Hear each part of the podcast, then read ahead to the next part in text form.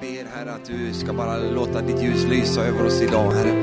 Vi ber dig Herre att eh, nåd Herre ska vara över oss Herre. Vi tackar dig för att du öppnar ditt ord för oss och vi ser det du vill visa oss Jesus. Vi prisar dig och lovar dig Herre. Kom helige Ande rör vid våra liv. Ja, tack Herre för att du är eh, så god emot oss Herre. Tack för att du är så mycket eh, bättre Herre och, och mildare och barmhärtigare mot oss än vad vi någonsin kan förtjäna Herre. Vi tackar dig för det Jesus. Prisat vare du. Amen. Halleluja. Underbart.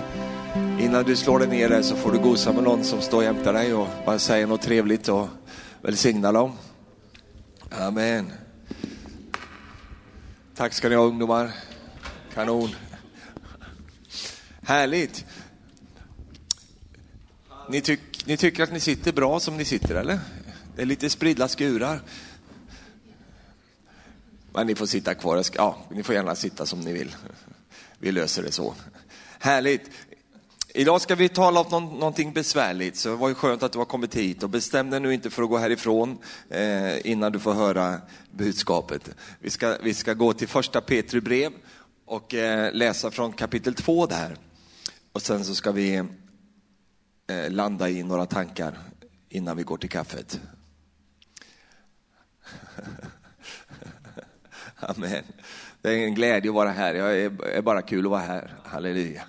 Underbart. Marie hon var så glad när hon kom hem och sen så blev, blev hon, fick hon så ont i huvudet sen så att då, då, jag vet inte vad ni gjorde med henne där kvinnorna. Ni, ni, ja. Men så hon vilar lite här bara. Nu står det så här i första Petrus brev kapitel 2, vers 21. Det är Petrus som talar här. Han säger så här. Detta har ni blivit kallade till, att Kristus led ju i ert ställe och efterlämnade ett exempel åt er för att ni skulle följa i hans fotspår. Han hade inte begått någon synd och svek fanns inte i hans mun. Och när han blev smädad så smädade han inte igen, utan när han led så hotade han inte. Han överlämnade, han överlämnade sin sak åt honom som dömer rättvist. Och våra synder bar han i sin kropp upp på korsets trä för att vi skulle dö bort från synderna och leva för rättfärdigheten. Och genom hans sår har ni blivit botade. Ni var som vilsegångna får, men nu har ni vänt om till era själars herde och vårdare. Amen. Genom hans sår har ni blivit botade. Det där är ju, det manar till eftertanke. Alltså, eh, de flesta styrkorna, de flesta välsignelseflödena som vi kanske upplever i våra liv är ju absolut inte från såren. Men eh, från Jesus sår flödar en ström av läkedom. Hur är det med dina sår? Vad flödar ur dem? Och det är det här jag vill liksom lyfta fram idag. Eh, att, jag, jag, kan tycka så här att, inte nu längre, men när jag var liten så förstod jag inte riktigt det här. Jag, förstod, jag fick inte ihop det riktigt, att eh, Jesus skulle ha sår. Eh, vi har ju en champion, vi har ju en fin staty på Jesus där. Eh, vi har porträtt målade av honom och till hans ära. Och eh, eh, han är ju kungars kung, han är herrars herre. Han är den, den liksom felfrie, han är allt vad vi någonsin drömmer om att kunna få bli. Eh, han är ju denne Jesus som, som vi ser upp till och som hela världen på olika sätt ser upp till. Men samtidigt så har han sår. Va? Eh, vad är det för fel i bilden? Jesus, var, varför har du sår? Eh, och eh, varför väljer du att visa fram dem det första du gör? När Jesus var uppstånden ifrån de döda så kommer han till sina lärjungar och sen så, det första han gör det är att han förmedlar det han alltid gör. Han förmedlar frid till dem. Han säger frid vare med er bara där kan vi ha möte och det ska vi inte ha. vi har ett möte i en annan riktning. Men han, han säger, frid vare med er. Och det andra han gör för sina lärjungar, det är att han visar sina sår för dem och säger, se på dem. Känn på min sida, se. Och så säger han, det är jag. alla blir jätteglada och de tycker det är så underbart att Jesus är, är verkligen där, han är på riktigt och eh, han betjänar dem. Och eh, sen så möter de Thomas, av någon anledning så var Thomas inte, eh, inte Thomas Nordberg, utan eh, Thomas, lärjungen Thomas, han var inte där. Va? Han, han, missade det här och vi får ingen förklaring för varför han inte var där. Eh, det kan ju vara så att han var så ledsen och så deppig så han ville liksom inte ens gå ut i huset. Eh, det är nog ganska rimlig förklaring skulle jag kunna tänka mig. Eh, för sån är ju du också och sån är jag också ibland. Att när det är så riktigt jobbigt och när det har hänt saker så kanske inte vi ens vill gå ut och möta folk. Eh, så kanske var det så med Thomas och han hade säkert någon eh, eh, så säga, personlighetskurva i sitt liv som många människor har. Han kanske inte var den här som alltid sökte sig till gemenskapen när det blev jobbigt utan han drog sig undan kanske. Vi behöver inte spekulera i det, men han var i alla fall inte där. Han kanske bara hade missat att det var ett möte där. Så vi, vi behöver inte dra ut för långa trådar på det där. Men, men, han var inte där i alla fall. Och så kommer lärjungarna till, till, eh, till Thomas efter de hade sett och mött Jesus. Och det första de gör när de möter Jesus, eller möter Thomas är, vi har mött Herren. De var jätteglada och de var så tacksamma, de var så upprymda, precis som du är när du varit på en stark konferens och kommer hem och berättar vilka underbara möten du har varit på. Fantastiskt där. Har du märkt att ibland så blir det inte det gensvaret riktigt den, från den som var hemma och som gick och, och, och, och skura golv hela veckan när du var på konferens eh, och, och, som inte riktigt var med i atmosfären. Ibland kan det där vara en utmaning för oss. Så, eh, vi män har ju stor utmaning med det när vi går på möten och sen när vi kommer hem så ska vi reda redogöra för allt som sades och gjorde på mötet och det enda vi får fram det är att det var bra. Det var kanon, det var jättestarkt. Men vad talade han om då? Äh, jag kommer inte ihåg, det var någonting om Jesus han talade om och det var starkt i alla fall.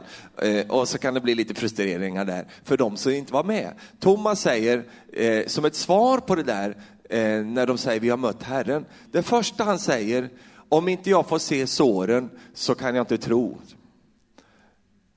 Med andra ord, jag kan inte tro att det är Jesus som jag inte får se såren på honom. Åtta dagar senare så har vi ett exakt likadant möte. Eh, det här, allt det här kan du läsa om i evangelierna. Eh, exakt likadant möte, samma sättning, samma rum som de satt i, inlåsta var de. Eh, och så kommer Jesus på samma sätt igen genom väggen på något sätt och bara eh, visar sig där. Och så gör han samma sak och säger frid vare med er. Allt detta, man tänker, eh, varför då? Han har ju redan gjort det, men han, han gjorde det nu bara enkom för den är Thomas. För nu var Thomas med på det andra mötet. Och så kommer Jesus och han bjuder på det, han, han väntar in det där och så gör han precis samma som han gjort förut, säger frid vare med er. Och sen går han fram till Thomas och säger, här, här har du beviset. Det är jag. Titta på dem, känn på mig, ta på, ta på mitt sår. Det är jag. Och sen säger Jesus i en förmaning till Thomas och säger Thomas, det är bättre om du tror utan att se. Det är saligare för dig att du gör det. Men, nu ska du inte hänga fast dig vid det, utan nu ska vi tänka så här istället, att det finns många Thomas. Det finns, en fler, det finns ju en här bland oss idag. Kanske vi, någon mer som heter Thomas här? Nej, det kunde ha gjort. Eh, och nu är, det inte, eh, nu är det inte namnet Thomas vi tänker på, utan vi tänker på personligheten. Eh, den här personligheten som har svårt att tro utan att se. Va? Som har svårt att tro för att, för att eh, ta den här poängen som jag vill ge dig. De har svårt att tro att det är på riktigt om de inte ser några sår. Va? Eller de har svårt att tro att det här, det här är, det ser så bra ut så det måste vara något fejk med det här. Alltså det, det, är så perfekt så det här kan inte fungera egentligen. Och både du och jag vet ju att livet är ju inte så där värst perfekt. Jag menar, så fort du köper någonting, du köper en ny iPhone och, och du, du, har den kanske tre dagar och sen får du upptäcka att det är repor i den. Att det är liksom, du har tappat den några gånger och, och så vidare. Och, och, och, det är bara en beskrivning på, så är det med livet. Och, det också talar om att vi lever i en verklighet. Och Jesus ville visa det för Thomas. Nej, men det är inget spöke. Det är inte eh, en tanke. Jag är på riktigt. Här, mina sår visar att inte bara jag är på riktigt, utan det jag har gjort också var på riktigt. Och genom dessa sår flödar läkedomen. Och eh, det är det här jag vill ägna nu den här stunden åt idag, att bara tala om det här med sår och se vad vi kan göra åt det. Eftersom vi vet att Jesus har sina sår. Vi vet vad som gjorde att han fick de här såren. Eh, han fick dem oskyldigt, alltså han, det var inte hans fel att han fick dem. Eh, han blev oskyldigt anklagad. Han var, inte, han var inte skuld till någonting av det de anklagade honom för. Eh, vi vet ju allt det där, vi har läst berättelsen. Så vi, vi vet bakgrunden till Jesus sår. Eh, Jesus skulle kunna ha varit den bittraste människa, den bittraste person som någonsin har funnits på jorden. Men det är han inte och det var han inte. Eh, Jesus sår skulle kunna ha varit en plats av hämnd, en plats av retaliation, alltså att ge tillbaka. Eh, Såren kunde ha varit en sån där plats, men det är de inte, utan det är tvärtom läkedomens plats. Och eh, idag ska vi inte tala ytterligare så mycket om hans sår, utan vi ska landa i våra sår. Och eh, vi ska se här hur eh, Jesus vill komma åt våra sår. För han har, en, han har en poäng med det här. Det är något han vill med dina sår, mer än att hela dem. Han vill använda dem också. Eh, och när vi tittar på det här med sår, nu pratar jag inte om fysiska sår, utan jag talar om de här såren vi får i våra liv. Alltså, det kan vara så att du har ett fysiskt sår, men det såret sitter djupare än det. Det är ett sår som också har skapat ett, ett emotionellt sår, det har skapat någonting på insidan i ditt liv som man inte ser, men som man kan ändå uppfatta. Det har en koppling till någonting som finns i ditt yttre liv. Jesus är ju på samma sätt. Hans sår eh, visar ju på någonting som har skett eh, utöver det vi ser på hans kropp. Och så kan det vara i våra liv ibland. Men det är ju så här med vi människor, att när vi lever vårt liv på jorden så blir vi sårade ibland. Nu vet jag att det är svårt för dig att förstå här uppe i Övik, eh, men, men, för att här är det väldigt ovanligt med, med, att man blir sårad och så. Men, men då vet du alltid att vi är missionärer också, så vi ska ta med oss den här kunskapen till, eskimåerna och, och de på andra sidan vattnet. Alltså, så är det ju. Så jag förstår ju det att det kan vara svårt att ta emot det här. Men, men eh, eh, tack och lov att vi har Jesus, va? att han kan visa också att, det går, att man blir sårad ibland. Alla människor har sår i sina liv. Det har du faktiskt också och det har jag också. Och när vi lever vårt liv på jorden så drar vi på oss sår. Så enkelt är det. Det går inte att leva ett liv i någon relation utan att du blir sårad då och då. Det är för lite amen, jag väntar en stund till. Okay. Vi får nöja oss med det. Amenkvoten har nått upp så att jag kan gå vidare. När jag var nio år gammal, jag har berättat min berättelse eh, många gånger för dig, jag har olika vinklingar på det. Eh, när jag var nio år gammal så kom jag hem från skolan och då så eh, förstod jag att det var, något, det var något annorlunda hemma för det stod främmande bilar utanför vårt hus. Och det brukar inte vara några bilar på, på gatan vid den där tiden på dagen. Utan eh, pappas bil var ju borta och eh, det var inga andra bilar där. Men då kom jag hem och då såg jag de där bilarna där så förstod jag att det har hänt någonting. Kom in i huset och då var det två farbröder som var mina, min pappas arbetskamrater som var där och pratade med mamma. Och så kom de, hade de kommit och berättat för mamma att pappa hade dött i skogen. Han hade fått ett trä över sig och, och, och var, hade dött i olycka. Och så berättade då de det för honom, för henne. Och sen mötte de mig i hallen på vägen ut och klappade mig på huvudet och sa eh, eh, någonting stackars lille pojke eller något sånt där. Och min äldre bror Leif var med också och, och min yngre bror Patrik var också hemma. Han var så pass liten då så han, så han var hemma. Och då kommer jag aldrig glömma när jag gick sen till, till mamma där hon var vid köket och så satt hon ner vid bordet där. Och hon var ju förstås både chockad och, och, och eh, väldigt ledsen. Och hon samlade sig och efter en stund så kom de andra barnen hem. Vi var ju åtta syskon i familjen så det var mycket barn. Eh, så till slut så var ju alla hemma. Eh, mina äldsta bröder var där också, som, som också arbetade med, med pappa förresten. Eh, så, så satt mamma ner där och så samlar hon hela familjen och så säger hon så här, pojkar, så här, idag har pappa gått hem till Jesus. Och nu måste vi prisa Jesus för att eh, pappa är bärgad, pappa är hemma hos Herren och Jesus kommer att ta hand om oss. Och sen, där var nog första gången som jag såg sår den här lilla kvinnan då som skulle ta hand om, hon var ju bara 40 år, så skulle ta hand om den här familjen och, och, på den tiden var det inte lätt. Och det är inte lätt nu heller. Och så skulle hon liksom reda i det här och så vidare. Eh, och då såg jag på henne eh, någonstans, jag var ju bara nio år, jag kunde inte förstå så mycket. Men jag såg att hon, nu hade hon fått sår. Va? Och de såren gick aldrig bort. Va? Hon hade dem för resten av hennes liv. Och jag såg dem. Jag såg dem i hennes ögon.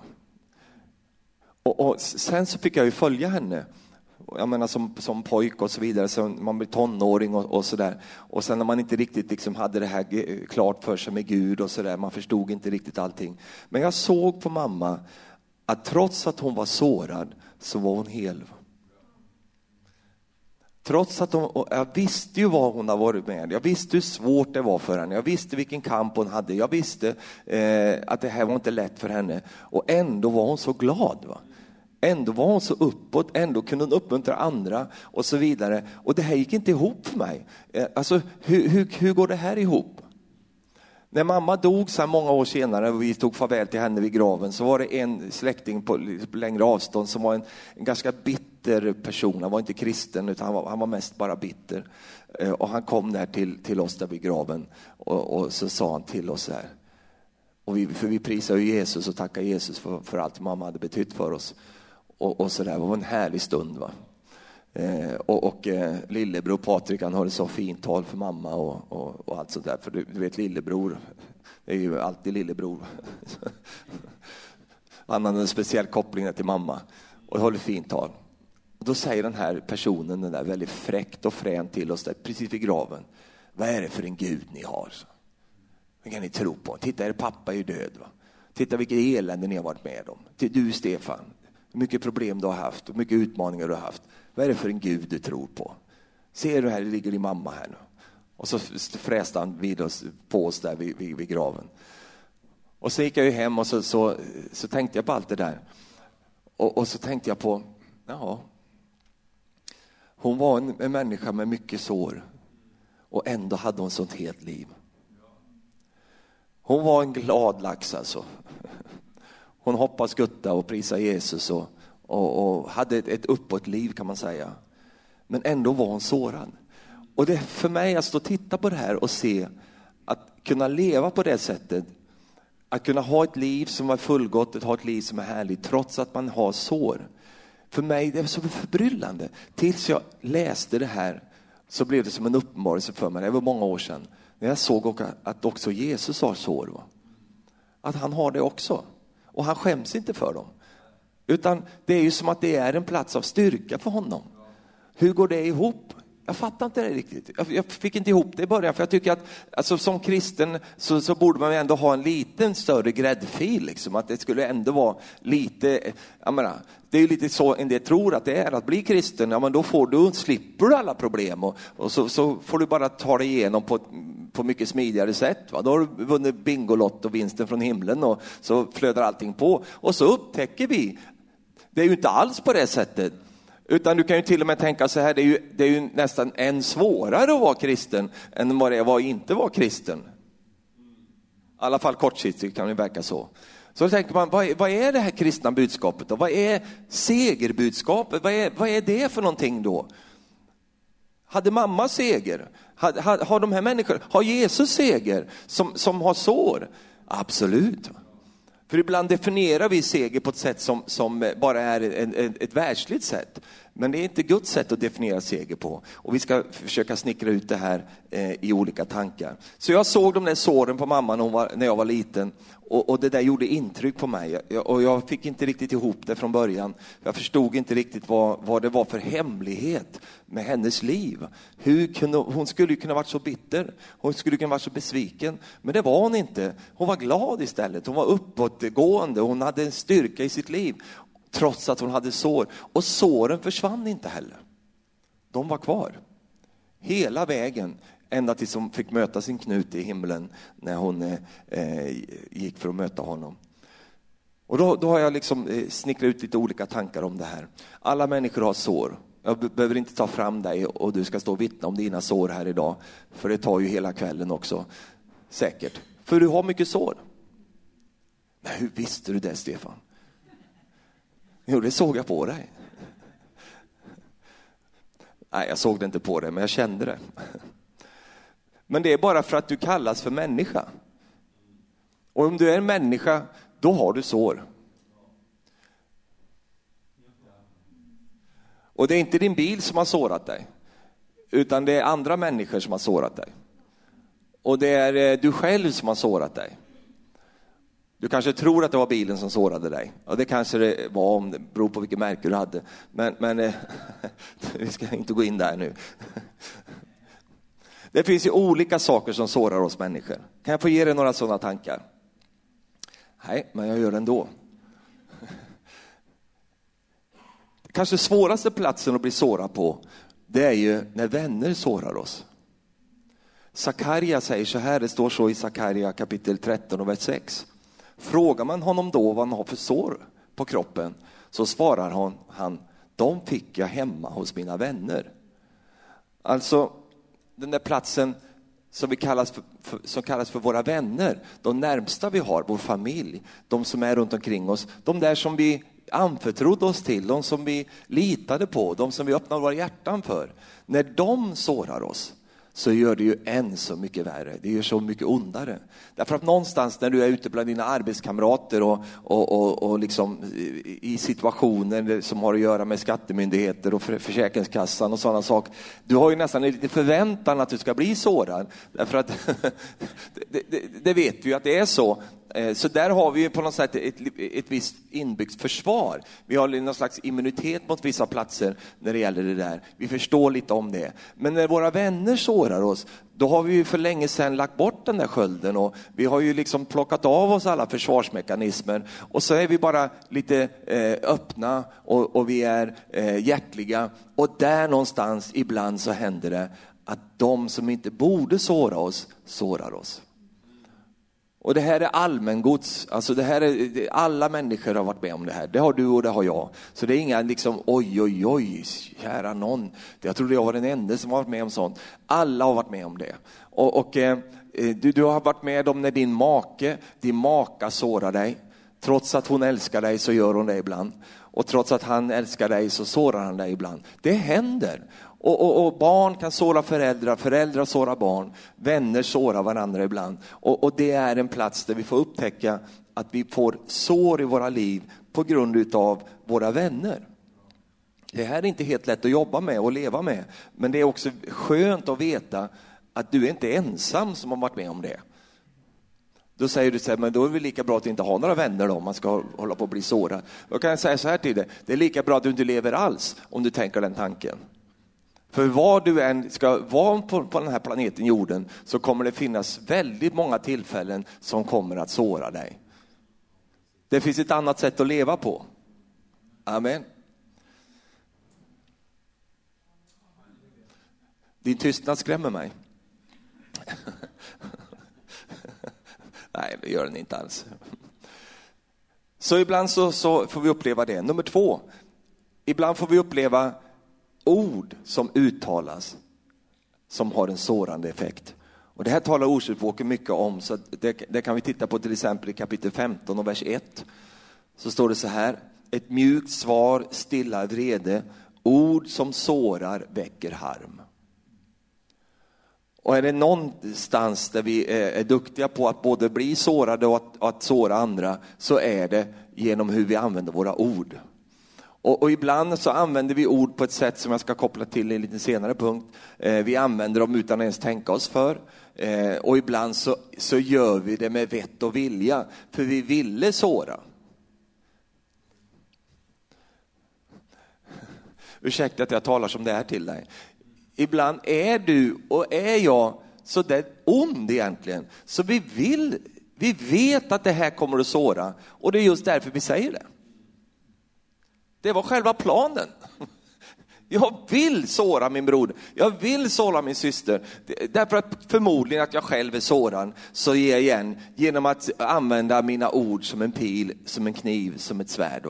Och, och eh, det, det, det, är vi med om ibland. När ord uttalas så driver det upp sår. Alltså ord har ju en fantastisk kraft i sig. De bringar död eller liv. Så vi kan använda den på lite olika sätt. Men när vi använder ord till att såra så väcker det harm som det står här. Så ord som uttalas väcker upp sår och ger sår ibland. Eh, nummer tre, ibland så blir vi sårade på grund av falskhet och svek. står också i Ordsboken, samma kapitel i vers 4. En läkande tunga är ett livets träd. En falsk tunga ger hjärtesår. Och här är också någonting i våra liv som vi får upptäcka när, när vi tycker att det är falskhet, vi tycker att det är svek. Eh, vi upplever oss svikna på olika sätt. Eh, och, och, och eh, vi har kanske anförtrott oss eller på något sätt har, har satt en tillit till någon människa, till någon person. Och så får vi bli svikna ibland. Vi upplever att det är falskhet. Va? 15 och vers 4. Det, det, det, det, liksom, vad gör det med oss? Det river upp hjärtesår hos oss. Därför att det, det, det, det, är ett väldigt bra ord för det. Därför att inte liksom bara ett, att man blir indignerad eller så, utan det gör ont in i hjärtat. Därför att betydde inte jag mer än det här?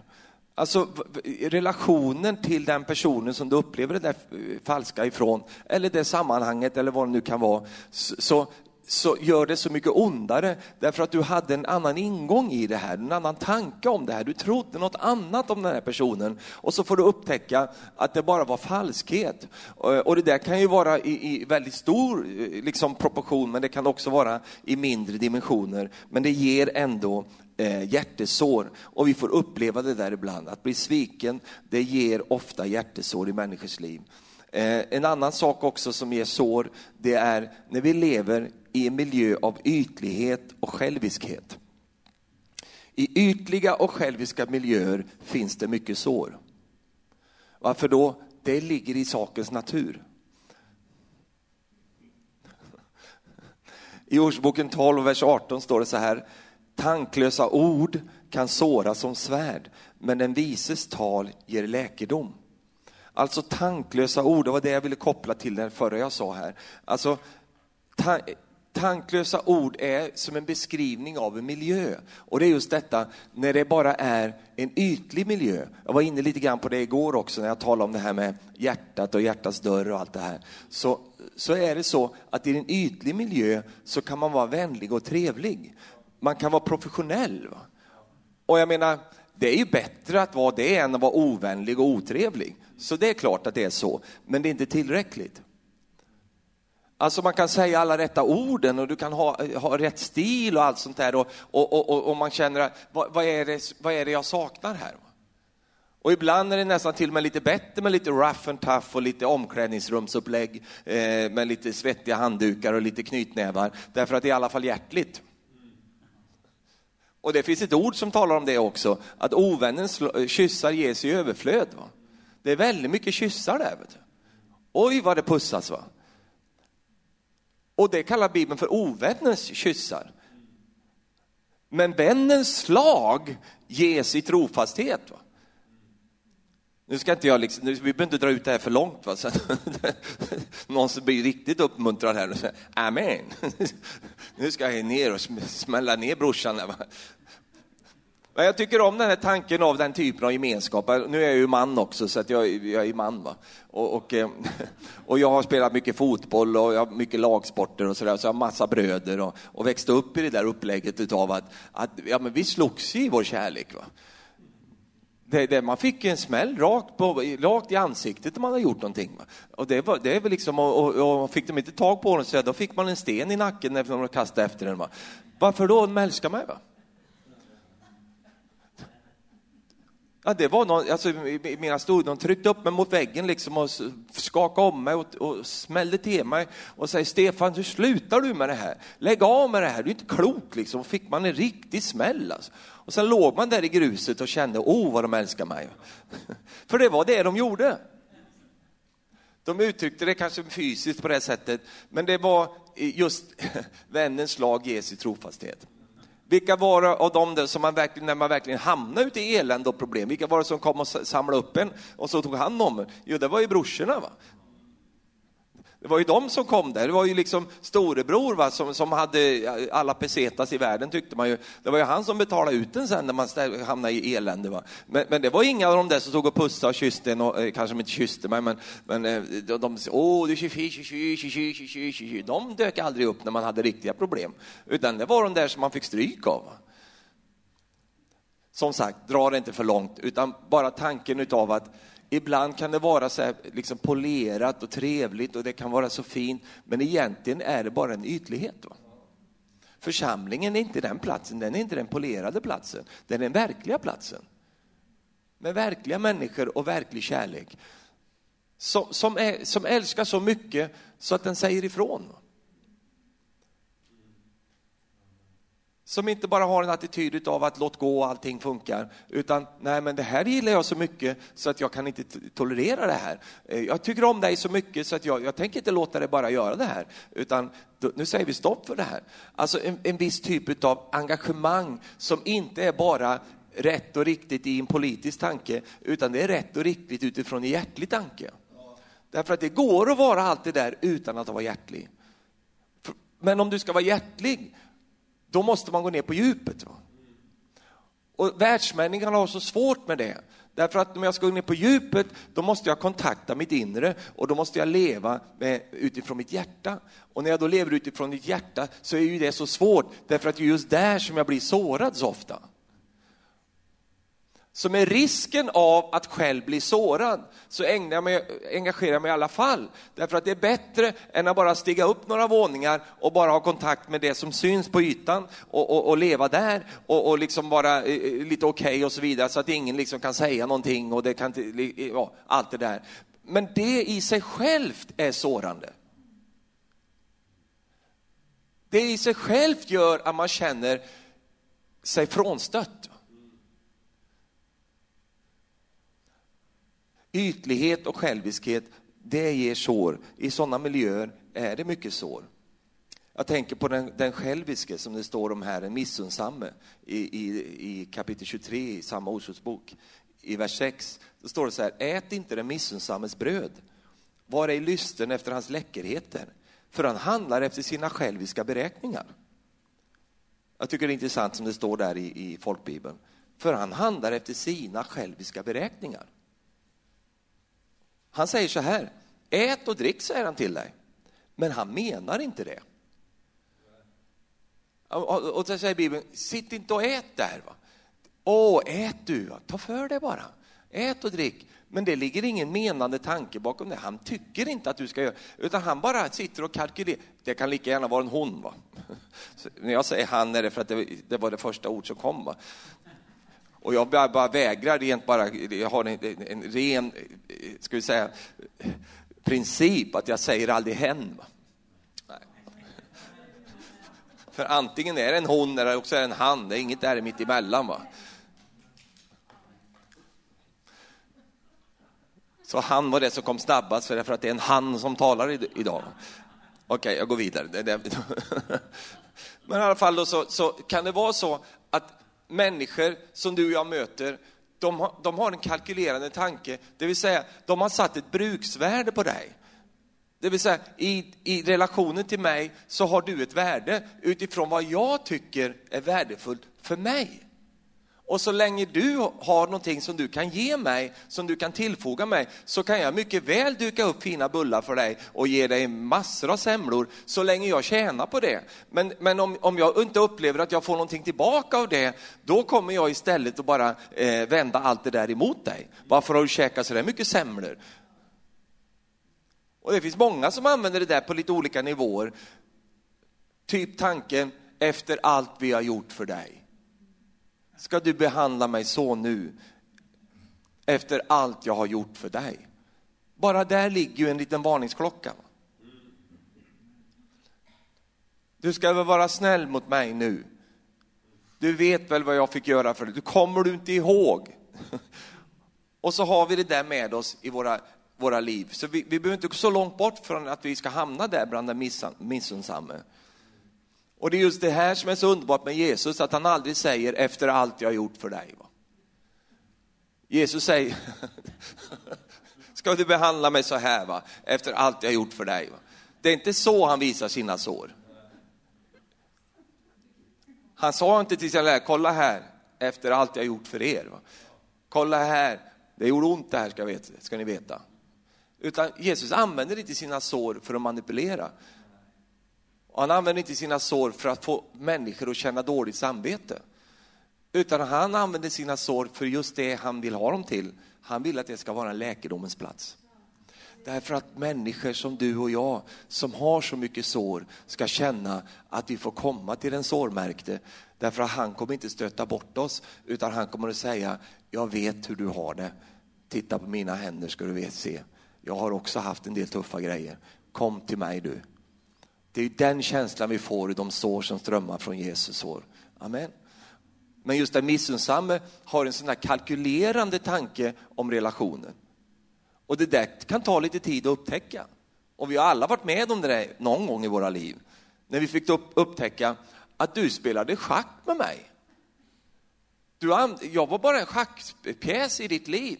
Jag var bara en person som, som på något sätt som passade in där och då i ditt liv. Och du överöste mig med, med, med, med bullar och, och, alla möjliga kransar och, och, du gjorde allt det där för mig. Men du satt där hela tiden och bara tänkte på dig själv hela tiden. Jag var inte i ditt fokus, utan du var i ditt fokus.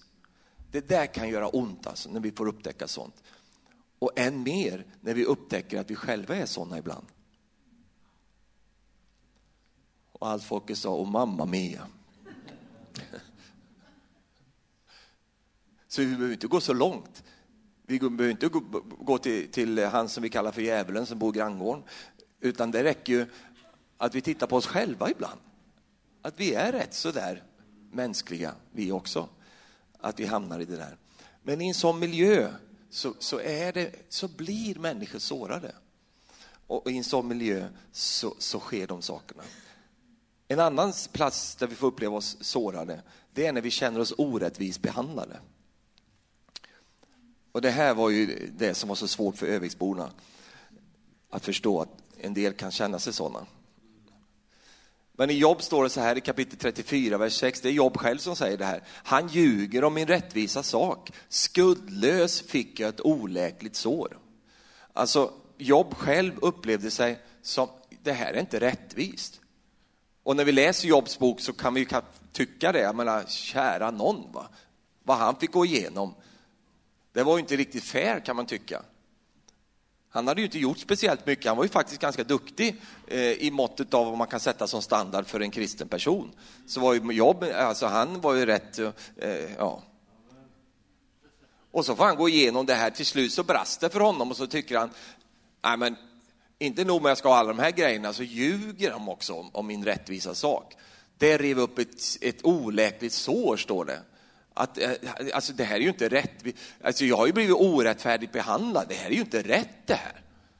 Hur många gånger får inte vi uppleva det i våra liv? Kanske inte så många gånger, men en och annan gång får vi känna detta någon fick gå före dig i, i, i, på ditt arbete eller någon fick någon bonus som du egentligen skulle ha och så vidare. Tänk på Josef när han fick vara med om detta, när han fick den där synen med munkskänken och allt det där. Och så säger Josef till honom, du när du, när du får det här och säger det här och får, får hjälp på det här, kom då ihåg mig. Va? Vad händer? Ja, den första han glömde så var det ju Josef. Det, det kan ju, alltså surt kan det ju kännas orättvist behandlad. Det här var inte rättvist, det var inte schysst det här. Det var inte mitt fel. Varför, varför sker... Nej, alltså.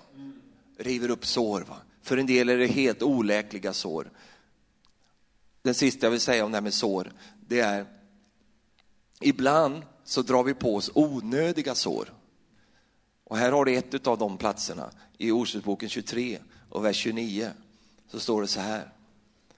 Vem jämrar och stönar? Vem grälar och bråkar?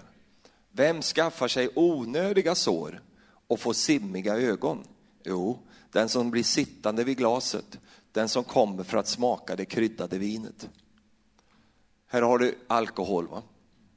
andra droger, olika typer av missbruk. Alltså,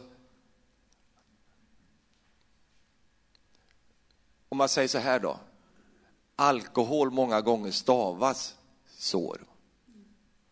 Jag menar, det finns ju hur många exempel och vittnesbörd på det som helst.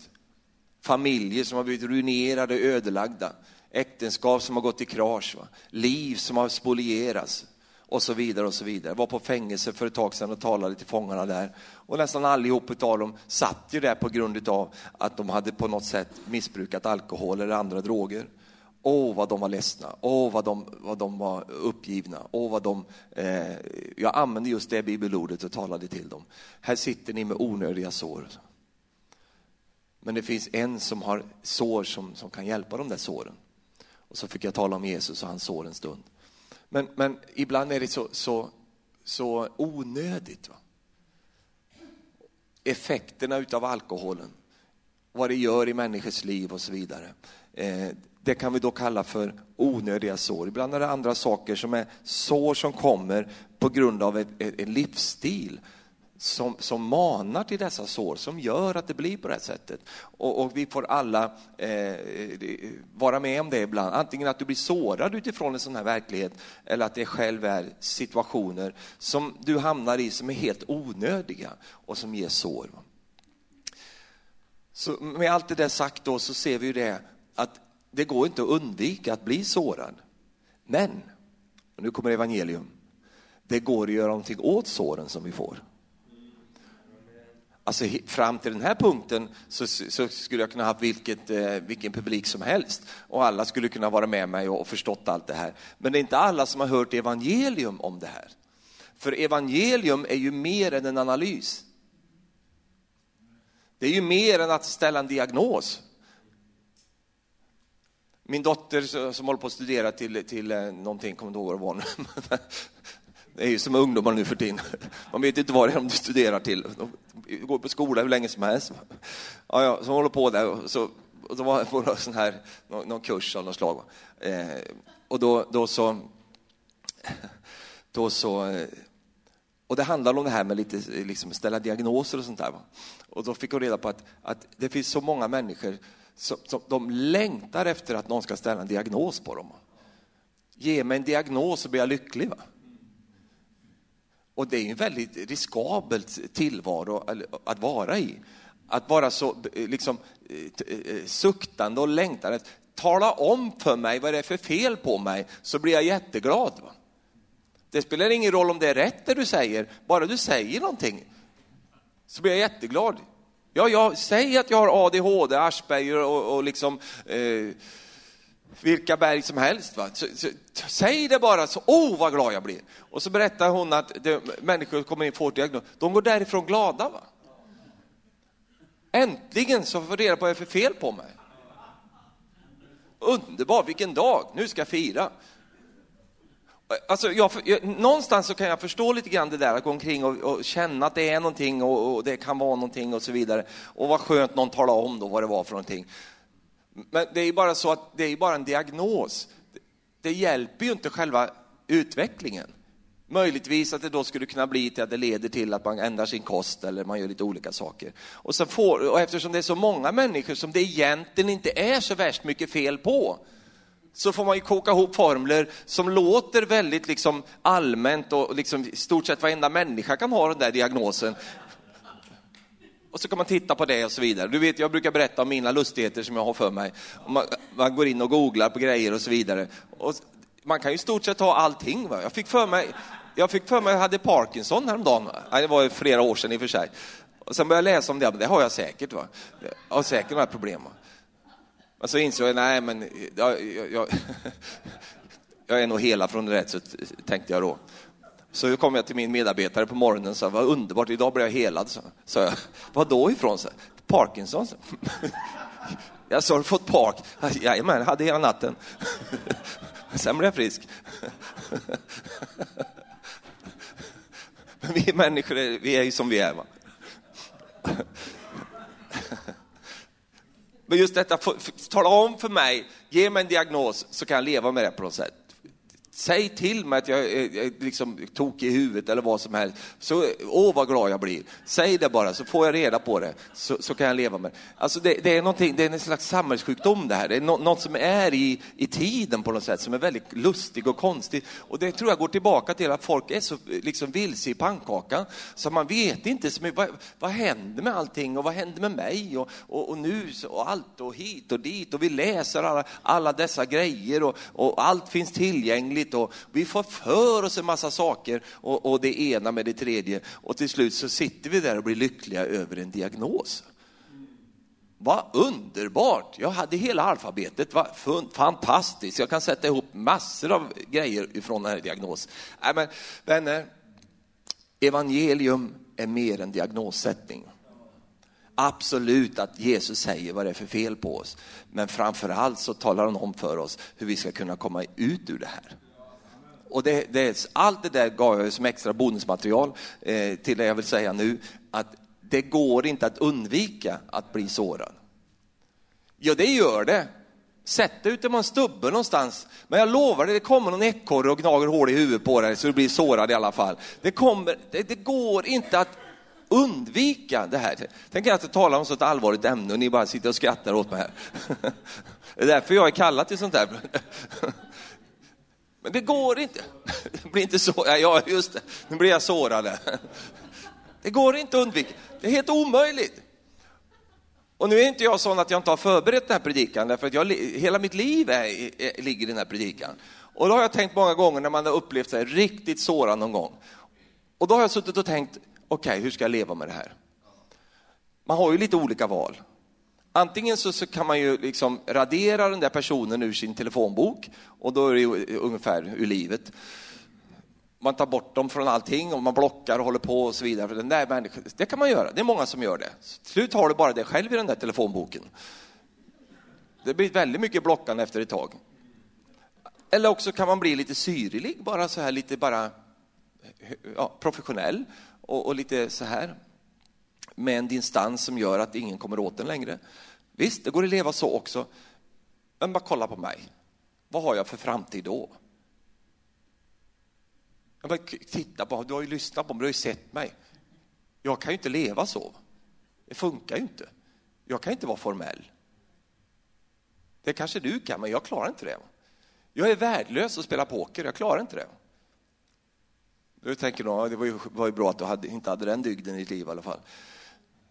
Okej, okay, värdelös. Jag spelar Uno och såna där grejer. Va? Men, men, för det kan man ändå, för det är den sortens människor jag spelar med, va? barn. Va? De, det är jag ju segrare, va? men de får ju aldrig bli mer än 15 år, va? för sen funkar det inte längre. Men, men så när man ska ha sån här pokerface och man ska liksom låtsas och så man ska ha, så, nej, jag, jag fixar inte det, jag reder inte ut det. Jag klarar inte det. Så har jag suttit och snackat med mig själv och funderat, okej, okay, hur ska jag leva nu då med det här? Antingen får jag försöka leva no, liksom, någon annan på något sätt i något rollspel här. Eller också får jag då hitta en annan väg. Va? Att till äv, även för jag vet det, att jag kommer förmodligen att bli sårad igen. Va? Och en som är rätt bra på att såra mig, det är ju han som själv står och talar nu. Va? Man är rätt duktig på att såra sig själv. Jag, jag inser på något sätt att om jag vill ha det liv som, som jag kan kalla för ett riktigt liv, då ligger det med här, att då kommer jag bli sårad igen. Va? Om jag vill ha förtroende för människor i fortsättningen, om jag vill sätta mig förtroende för sammanhang, förtroende för olika saker i mitt liv, när något kanske har liksom blivit som det har blivit. Om jag vill fortsätta med det så kommer jag förmodligen att få uppleva det här igen i mitt liv. För du får inte vara naiv och blåögd, även om du är det. Så får du inte vara det i den, i den meningen att nu har jag lärt mig liksom någonting av det här. Va? Nu har jag gått igenom det här, så nu kommer det aldrig att upprepas igen. Jag bara säger good luck. Alltså. Det kommer att komma in någon vingelnisse någonstans i ditt liv och ställa till världens såreri i ditt liv. En gång till! Och inte bara en gång, flera gånger! Ah! Fler, många gånger till! Och du säger, men fy! Vad ska jag göra då, säger du? Du kan inte göra någonting. Du kan inte prata med en människa, du kan inte gå ut, du kan inte handla på Domus eller någonting. Det är alltid någon där som kommer där och vill såra till mig. Ja, det är det. Men hur ska jag göra då? då? Jag har ju förberett allting. va. Jag har ju redan svaret här. Jag slängde upp frågan och nu kommer svaret. Tror väl inte att jag är så begränsad? Utan jag har ju fyra punkter på det. Någon ska du få nu. Alltså det går inte att leva utan att man ibland blir sårad. Men tack gode Gud att det går, någonting att göra, det går att göra någonting åt dessa sår som vi får. Medveten om det här kommer ske igen. Jajamän, jag kommer bli sårad igen. Men prisat vare Gud att det går att undvika att såren får en negativ effekt i våra liv. Låt mig ge, mig, ge dig de här fyra sakerna. Hur ska du kunna göra någonting åt såren som vi får? Nummer ett, genom att förstå och acceptera livets villkor. Bara där har vi en utmaning ibland. Kristna ex, jättemycket. Karismatiska kristna exceptionellt mycket. Förstå och acceptera livets villkor. Det här liksom ingår i livet. Man blir sårad. Och om jag inte är villig att göra det, då blir det svårt att göra någonting åt såren. En annan sida jag vill visa dig på det där, det är just det, det ligger inte i någon punkt, men det ligger i den här tanken. Det är att, att Jesus, han vill inte ta bort dina sår, utan han vill använda dem. Men innan han kan använda dem så måste han få hela dem. Och innan han kan hela dem så måste du förstå och acceptera livets villkor. I just detta, jag blir sårad, därför att det blir vi människor. Och jag kommer bli sårad igen. Och igen. Och igen. Jag måste acceptera det. Nummer två. Genom att du tar dina sår till Jesus sår. Vi brukar ju säga så här, kom som du är till Jesus. Och det är väldigt bra. Kom som du är. Med sår och allt. Kom till Jesus. Jesus vill inte bara ha fördelarna. Va? Han vill ha dina sår. Jag är ju på den tanken i mitt liv att det, det, det är mina sår han kan använda mest. För jag är en sån här person, precis säkert som någon kan tycka här också, jag är väldigt begränsat intellektuellt eh, utrustad. Va? Jag är inte speciellt begåvad människa, jag kan inte speciellt mycket. Jag kan limma, det pratade vi om igår. Där har jag någon slags begåvning. Och jag kan liksom ha lite djur och sånt där och så vidare. Och jag har en fru som älskar mig, men det är inte min begåvning, utan det är bara nåd alltihop. Jag är inte speciellt, och jag säger inte det här för att, för att skryta, nej, omvänt så, utan jag säger bara det att jag är ingen sån, och det är inte du heller. Och sitter du och tycker det så, så har vi ett, ett, ett nytt möte lite senare ikväll så vi tar hand om det. För vi är inte speciellt liksom sådär. Va? Ja, men kan inte Gud använda mina talenter då? Inte så mycket. Varför då, säger du? Du har inte så många. Egentligen, om man tänker efter, men vi är inte så där jättebegåvade. Och du ska ju faktiskt lite grann prisa Herren för det. För jag har genom mitt, mitt liv mött sådana som varit superbegåvade, superutrustade. De har sådana gåvor och livet har bara varit kaos för dem. Deras gåvor har inte varit en resurs på det sättet. Och sen har jag mött människor som är fulla av sår. Och de har varit en enorm välsignelse. Min mamma är ett exempel för det. Och jag har insett det någonstans att Jesus han ser lite annorlunda på oss människor. Alltså han är inte sån där som du, du, du behöver inte gå till audition med honom, som när Idol och de där grejerna, och visa att du kan sjunga. Det behöver du inte, för det är inte det han är ute efter. Han är ute efter dig och hela dig. Även dina begåvningar, även dina tillgångar, allt det där, självklart. Men just där jag kanske inte tror att Jesus skulle kunna ha användning och bruk av oss, där kanske är den platsen han mest kan använda oss.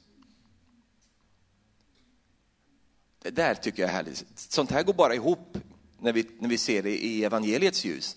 Så det här funkar ju inte i något annat sammanhang och, och det är därför som det är Guds församling som har fått tillgång till de här nycklarna. Så genom att du tar dina sår till Jesus sår, va? och för att kunna göra det så måste du acceptera att det, är, att det är sår där och du måste vara öppen och komma till Jesus med dem. Och så nummer tre, genom att praktisera förlåtelse på en daglig basis. Det här är ju så otroligt viktigt därför att förlåtelse är själva nyckeln i hela det här sammanhanget. Förlåtelse är porten till upprättelse. Förlåtelse startar helandet. Och när vi talar om sår så är helande från sår alltid en process. Det är aldrig så. Det är alltid en väg. Det är alltid en, en process som Gud har för dig och mig. Och du säger så här, är det alltid så? Men jag har ju precis sagt det, att det var alltid så. Så men kan han inte bara chili sådär va? Nej, det kan han inte. Det kan han göra med andra saker, men inte det här. För det här området är en plats som han ska bruka. Och eftersom han ska bruka det så måste du vara med på det här. Du måste liksom, alltså, din sårbehandling hos Jesus är också din skola. Det är din utbildning. Och därför så måste du gå på den skolan. Och därför så, om Jesus bara swishar till sådär som vi gör ibland, vi swishar. Det kan man göra med pengar, men det, det, det går inte på det här området, utan det här är en process där vi får bli läkta. Men vägen, eller starten, porten till detta läkande går genom förlåtelse. Och, och, det här har jag talat till, om förut och det har säkert eh, du har hört mycket undervisning om, så vi behöver inte gå in i det så mycket, mer än att säga detta, att lägg då betoningen på rätt ställe när du pratar om förlåtelse. Lägg den inte på glömmandet, utan lägg den på förlösandet. Att förlåta någon handlar inte om att glömma det som har hänt, utan det handlar om att släppa och förlösa det. Så många som har så svårt med att förlåta och de tycker inte de har lyckats med det därför att de tror att förlåtelse handlar enbart om att glömma. Men förlåtelse är inte, inte det som är fokuset därför att det finns så mycket saker i det här som du absolut inte ska glömma. Du ska inte glömma bort det som, hur ska då Gud kunna använda det här om du glömmer bort allting? Vad är det för en student? Va? Utan du, du behöver ha med dig det här i ditt liv så att du kan få bruket av det i ditt liv.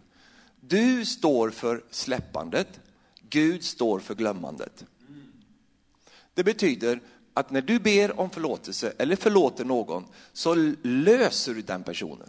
Du löser eh, dig själv ibland, du löser dig ut ur den där fångenskapen. Förlåtelsens fokus är du. Alltså om du skulle göra någonting mot mig så förlåter jag dig, inte för din skull, utan jag förlåter dig för min skull. Det är inte du som hamnar i fängelset om jag lever i förlåt, oförlåtelse, det är jag som gör det. Och det är därför som jag, jag, om jag inte förlåter dig så sitter jag fast. Och det är det här som gör det så ännu mer jobbigt för människor som inte förlåter. Därför att då, människor så som de har någonting emot, så går de vidare med sitt liv. Och ve och fasa, det verkar ju som att Gud fortfarande är med de här människorna. Vad jobbigt! De får bönesvar. Men Gud, vet inte du vad hon har gjort mot mig? Gissa vem det nu är som sitter i fängelset här. Det är ju inte den personen, utan det är ju, det är ju du eller jag då i sådana fall som fortfarande håller någonting emot någon. Då sitter vi i fängelset. Och så måste vi följa med i allt som händer i den människans liv och vi går ut och kollar. Nej, fy! Hade de råd att köpa en ny bil? De grisarna! Uh! Så håller vi på där. Och så inser vi inte att vi sitter i finkan. Och de är inte ens medvetna om hur du sitter och murrar där på, på din kammare. De är jätteglada och Gud är med, och välsignar dem och du får inte ihop det. Och inser inte, det sitter hos mig. När jag löser dig, då blir jag fri. Och du blir löst. Vart då säger du? Var ska jag bli löst någonstans om det skulle vara det? Jo, du blir löst till Guds hantering. När jag inte förlåter en människa, då undanhåller jag också Guds möjligheter att göra någonting åt den här situationen i den människans liv. När jag förlåter och släpper en människa, då släpper jag den människan till Gud. Och då är det alltid någon där och då som citerar ett bibelord på en gång. Amen. Min hämnden, säger Herren. nu. Och så tänker man att nu ska jag hämnas. Låt mig få ta någon minut om Guds hämnd då. Vad är Guds hämnd för någonting? Jo, det är att han gör en Saulus till en Paulus. Vad menar du med det? Han som förföljde de kristna, han som gjorde det så svårt för dem. Så kommer Gud och hämnas och, och, dyker ner i Paulus liv och knockar honom av hästen. Han hade ingen sadel med sig den dagen. Han bara ramlade av. Och så ligger han där i gruset och får han om, omvända sig till Gud. Vad är Guds hämnd? Den är Paulus som har förföljt de här människorna. Nu får han gå tillbaka och betjäna de som han har jagat. Nu kom, för hela resten av hans liv blir han en fånge för Kristus för att betjäna de som han har förföljt och gjort livet surt för. Nu snackar vi Guds hämnd. Det var ju en sån kraftfull sak så att de som eh, kände till Saulus, den förre innan han blev frälst, de var ju livrädda när de fick höra att Saulus är i närheten. Gud hämnas på ett litet annat sätt än vad du och jag gör. Amen. Och, och, eh, när Gud får ta hand om saker och ting så gör han det så mycket bättre. Men du och jag, vi har en skyldighet, en plikt, om såren ska bli läkta. Vi måste få väck giftet och det gör vi genom att gå förlåtelsens väg. Du behöver inte känna någonting. Du behöver inte ha någon susning, en känsla i ryggraden när du, när du förlöser någon med, med förlåtelse, utan du behöver bara lyda Herrens ord och göra det. Och du säger, ja, men jag glömmer inte, jag kan inte glömma. Fokusera inte på det, tänk inte ens på det. För Gud tar hand om det här. Gud löser det. Därför att det han vill att du ska glömma, det glömmer du. Och det är därför du sitter här nu med massa grejer som du inte kommer ihåg. Du har ju glömt det. Ja. Vet du vad tecknet på att du har glömt det, att du inte kommer ihåg det? Det är liksom ett tecknet. Va? Och därför sitter du här nu, du vet inte ens vad du har glömt, för du har glömt det, kommer inte ihåg det. Det är en Guds operation i ditt liv, du är inte ens medveten om att du har glömt det. Plötsligt så, så, så, så har du glömt det. Du sitter inte här och tänker på det för att du glömt det. Sen finns det andra saker du tänker på, du har inte glömt det. Och en del saker vill Gud att du ska ha i ihågkommelse, för han vill använda någonting här i ditt liv. Men inte då så att när du kommer ihåg det så startar det liksom en murvinen på insidan av dig och du går igång med någon slags eh, liksom, eh, ja, grej i ditt liv och vill sätta igång sådana konstiga saker. Utan det är rent, det är helt, det är inget gift, utan det är läkt, men det är inte glömt. Varför är det inte glömt, säger du? Därför att i ditt sår ligger också din kallelse. Alltså nu säger jag så mycket bra grejer. Allt det här finns på mitt bonusmaterial som jag har på mina produkter. Köper du helt, alltihop så kostar det 790 000 kronor. Jag kan tala om för dig, för det kostar mig väldigt mycket för att få fram de här produkterna. Så Förlåtelse på en daglig basis. Och sen den sista punkten om det. När du har gått upprättelsens väg, då kommer det sista jag vill säga, sen ska vi ta kaffe. Och det är att när du är helad och läkt så är inte Gud färdig. Du kanske tycker du är färdig, vad skönt, oh, halleluja, underbart. Men allt som Gud läker i ditt liv vill han också använda. Alltså han har gjort en investering i ditt liv och nu vill han ha casha tillbaka från den investeringen. Och då säger han så här till dig.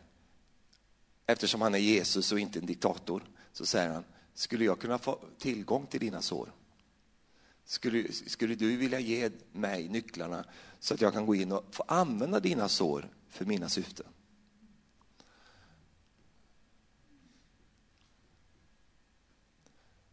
När du låter Herren hela dig och upprätta dig så har han ett steg till och det är där du har dina sår, där vill Gud använda dig.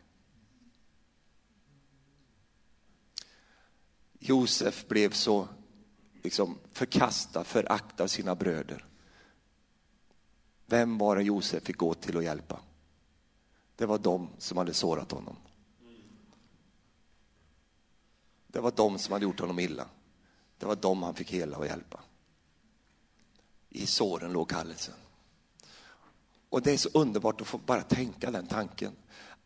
Varför då? Därför att då det du går igenom är inte meningslöst. Utan där någonstans ligger också en väg som Gud har i ditt liv. Om du tar det på rätt sätt så kommer Gud, när han får tillgång till dina sår, som han redan har läkt, så kan det bli en fantastisk plats av uppmuntran till andra människor. Varför tror de inte där ute? De ser inga sår. Kyrkan är så präktig. Det ser så bra ut allting. Så hedningen där ute tänker, ja, men så där bra kan det inte vara. Jag kan inte tro, det finns inga sår. Varför vill de dölja sina sår? Varför vill de låtsas att det är som, det, så fruktansvärt bra när jag ändå känner här inne att så där bra är det inte. Samtidigt är det ju så här att församlingen, Guds folk, Guds, Guds plats på jorden är ju också världens hopp. I det sista som har varit nu med, med de här sorgliga händelserna som vi, vi alla har gråtit mycket över så, så har jag följt det där och jag har icke-kristna eh, vänner och så vidare. Och man känner så här med dem. Nej. Nej. Det, det nej. Inte ni. Va? Nej. De som har hånat, spottat, de som har fräst och de som har hackat. Djupast sett där inne så är ju vi ändå deras hopp. Om det hoppet slocknar, vad har då de för hopp?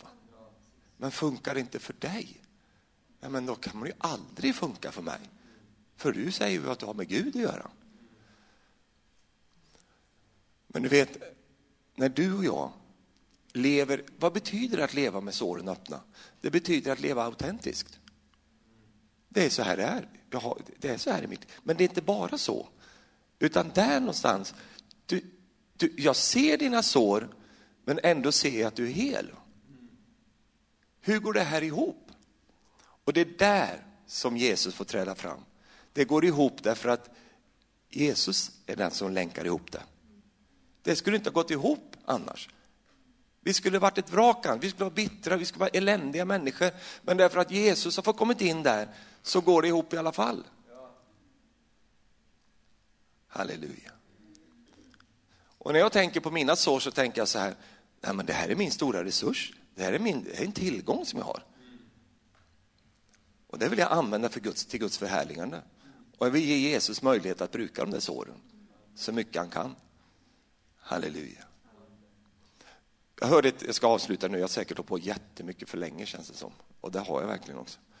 Thomas är så snäll och sitter bara amen. Men jag känner ju hans amen att kaffe, sluta nu. Amen, amen, amen. Jag hörde en, en, eh, en, en diskussion på, på Vetenskapsradion där man talar om följetrender i samhället. Och en av de starkaste trenderna idag bland unga människor, det är äkthet. Att det ska vara äkta. Det behöver inte vara bra, bara det är äkta. Det behöver inte liksom vara, vara liksom krusiduller och allt det där. Det är inte så, bara det är äkta. Bara det är genuint. Och det finns inget äkta liv utan sår. Det finns ingen bil som har gått, gått några mil ute som inte har lite repor i lacken. Det är så det fungerar. Far, nu tackar vi dig att vi får bära våra sår till dig och vi får låta dig bli förhärligad Jesus. Vi tackar dig för det i Jesu namn. Tack Herre för att vi får ta det här i våra liv och tugga det här och äta det och låta det formas till eh, ljus i våra hjärtan Herre. Vi prisar dig för det i Jesu namn. Amen.